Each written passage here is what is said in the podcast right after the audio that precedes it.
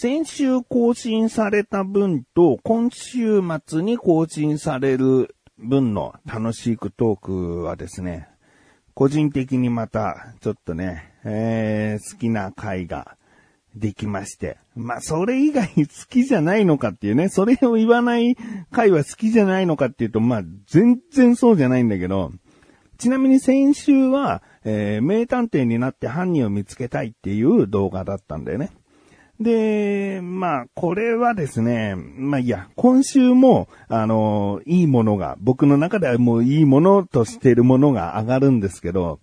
今週のは大運動会をするんですね、二人で。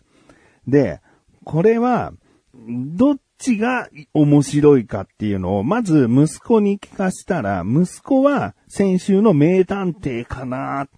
ちゃんとすごい悩んでくれて、名探偵かなっ言ってくれて、で、シバンちゃんにも両方見せたら、まあ、そうですね、名探偵ですかね、みたいな感じなのね。あ、じゃあ名探偵の方が面白いんじゃん。先週の分の方が面白いんじゃんって思うかもしれないんだけど、うーん、客観的に見ると、身内ネタなんだよね。結局、シバンちゃんをいじっているというところが、あるから、これはシバンちゃんという人物を知った上で楽しめる動画なんだなって思ったんだよね。で、今週上がる大運動会は、比較的身内ネタ、身内乗りは少ない、うん、と思ってますね。うん、で、これは、もう、今週ね、上がるんですけど、えー、ちょうどね、節目の50本目になるんです、動画が。いや、50本編集したかって感じ、えー、少ないと感じるか多く感じるか人それぞれですけど、まあ僕の中では結構ね、あ、50本も作ったんだっていう、振り返ればなんか、あ、結構作ってんじゃん、みたいな数字でしたね。えー、50本目、僕のもう内なる50回記念の、えー、動画になっておりますので、えー、ぜひですね、え、今週末上がりましたら聞いていただきたいな。でもまあ難しいなこの身内乗りのネタっていうのは、じゃあダメなのかっていうと、そうじゃなくて、えー、ある程度の、こう、視聴者がいる場ではありだよね。えー、なんかよりさ、ファンの人が親しみやすくなる回になるはずだから、こういう回が全くダメだってことじゃないんだけど、僕らの今の現状をそういう回はもっと後回しにすべきだよねっていう回ではあるのかなとも思ってますね。うんでも、そういうのが結局はやりたい動画の一つになってるから、いや、こういうのは排除しようよっていう風になると、うん、まあ、でもやりたいことやりたいじゃんっていうね、えー、そのジレンマ的なところですね。えー、まあ、あの、まだね、先週の分見てない方はぜひ見ていただきたいですし、今週上がる大運動会の回もですね、少し長めなんですが、えー、ぜひ見ていただけたら嬉しいなと思っている自分がお送りします。菊池屋のなだらか向上心。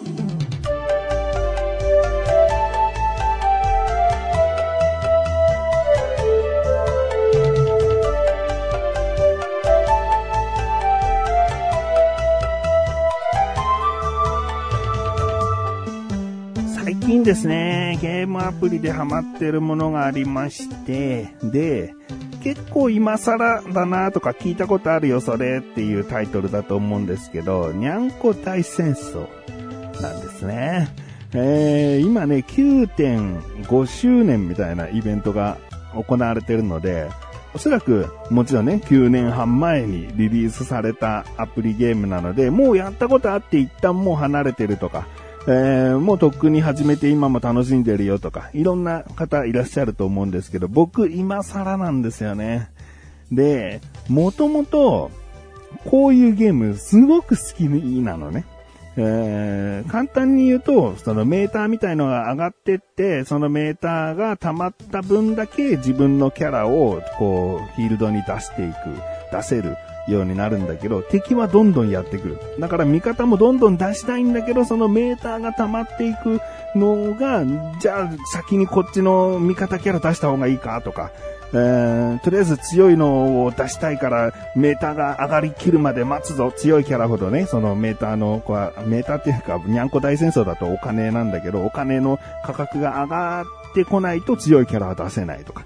うんとりあえず弱いキャラいっぱい出して、なんとか持ちこたえて、えーもらおう、みたいな。その戦略をね、自分の中で考えながら、えー行うゲームなんだけど、僕このにゃんこ大戦争とは違うタイトルの、なんか棒人間が、いろいろな、なんとかウォーズみたいなやつだったんだけど、これはもうやり尽くしたんだよね。当時なんか、その、バージョンアップとかそういうことがなくて、クリアした。もうすべて完璧にクリアしたし、味方キャラも全部カンストした。レベル上げ切った。やることはやりきったで、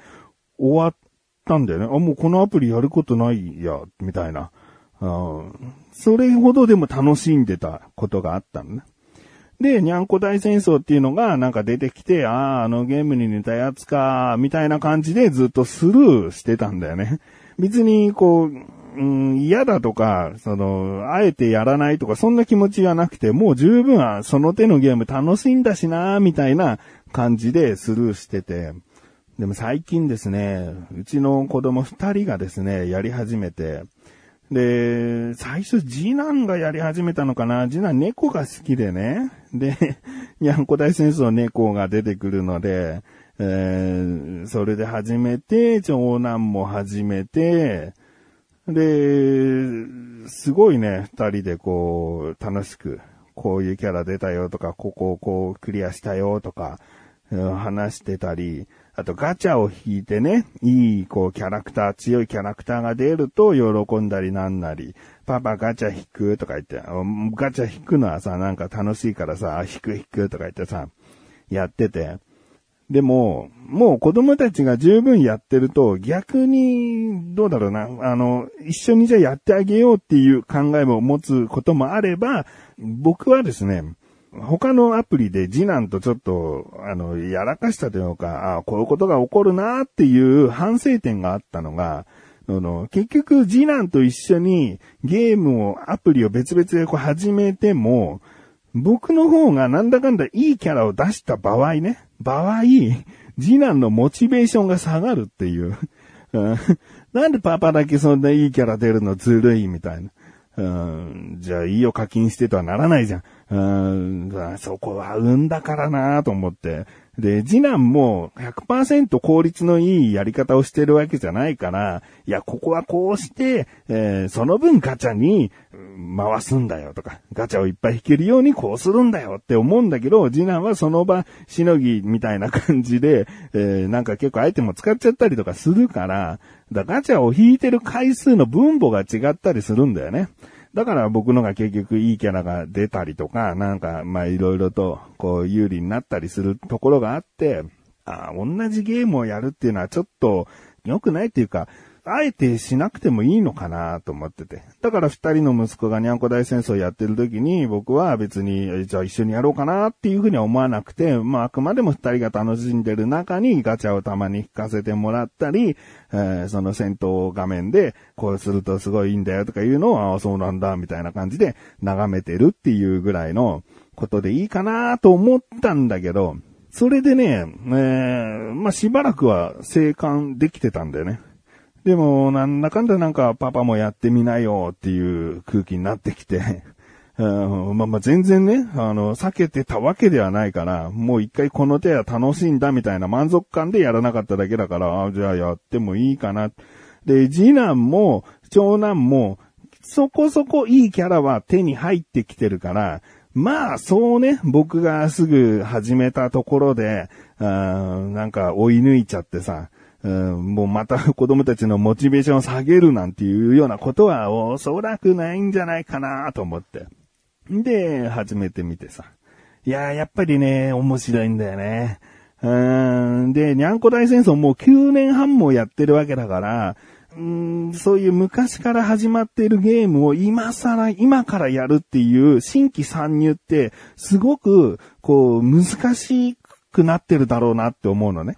要はもう、あの、9年半やってる人もいるし、1週間しかやってない人もいるし、のところでどういうゲームバランスになってるんだろうって、もう本当にこれ難しいところだと思うんだよね。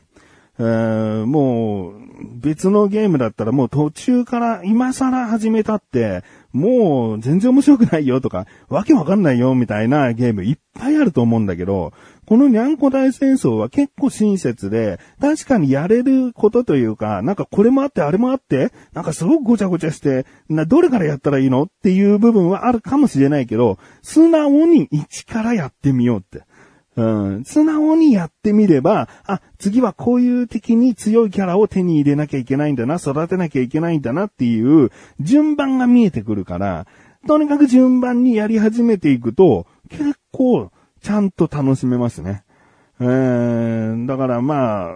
ずっと昔からやってる人に勧められてやるんだと、その人と比べちゃうとか、その人にいつ追いつけるんだろうっていう、なんかもどかしさで飽きちゃうとか、うん、なんか、やらなくなっちゃうことはあるのかもしれないけど、今次男とか長男はそこまで進んでるわけでもないから、まあまあまあ、あの、いろいろと教えてもらいながらも、ずっと始めることができまして。うん。で、まあ僕はね、ガチャでいかにいいキャラを出すか、ね、そのキャラを使って攻略しやすくなるっていう部分が、うん、まあ分かってるというか当たり前のところなんだけど、そういうガチャをきちんと引くぞっていう気持ちでやってるから、もうね、次男よりも超激レアっていう、まあ一番いいランクのから一個下のランク。まあ、レジェンドクラスってなると、もう本当に持ってたらラッキーぐらいなんだけど、その一、もう一個下ぐらいでも十分強い超激レアキャラの数がですね、もう次男を超えてしまってね、えー、やばいやばいと。うんこれ以上引いて、次男のモチベーションを下げちゃまずいぞと思ってるんですけど、今日ですね、長男がね、ガチャを引いてね、で、パパ、10連ちょっと引いてよ、みたいな感じで、こう引いたら、その先ほど言ったレジェンドクラスのキャラを出したんですよ。もう、その時はね、いやもう中二の息子ですけども、ね、かなり叫びましたね。わーとか、なんか、近所迷惑ほど叫んだわけじゃないけど、やったーぐらいはね、すごいも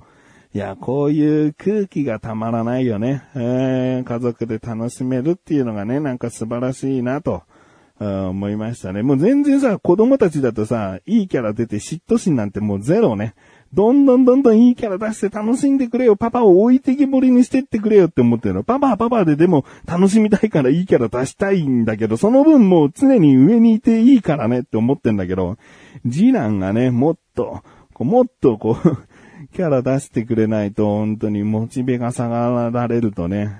やらなきゃよかったってパパ思っちゃうんで、えー、まあまあ。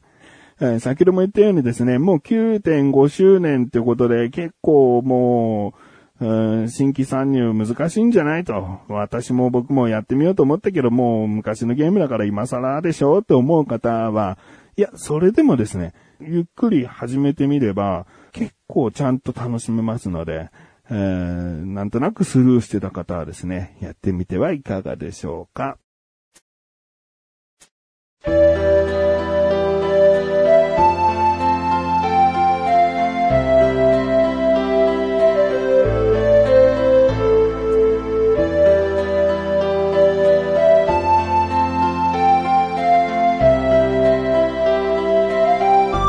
エンディングでーすそしてすぐお知らせです。このなだらかご写真が配信されたと同時に更新されました。小高菊池のだからじゃあ聞いてみてください。今回はですね、結構ニュースで話題に上がってた話を取り上げて話しております。その他にも電話がこうかかってきて、まあ、なんだろうな、美味しい話を持ってきてるセールス的な話ですね。えー、その話に対して、こうすれば、実は結構簡単に相手は電話切ってくれますよっていうね、裏技みたいな話してますので、気になるという方はぜひ聞いてみてください。ということで、なんたらここで幸せそういえばかせんです。それではまた次回お会いでき、口下でした。メガネとマーニでもあるよ。お疲れ様で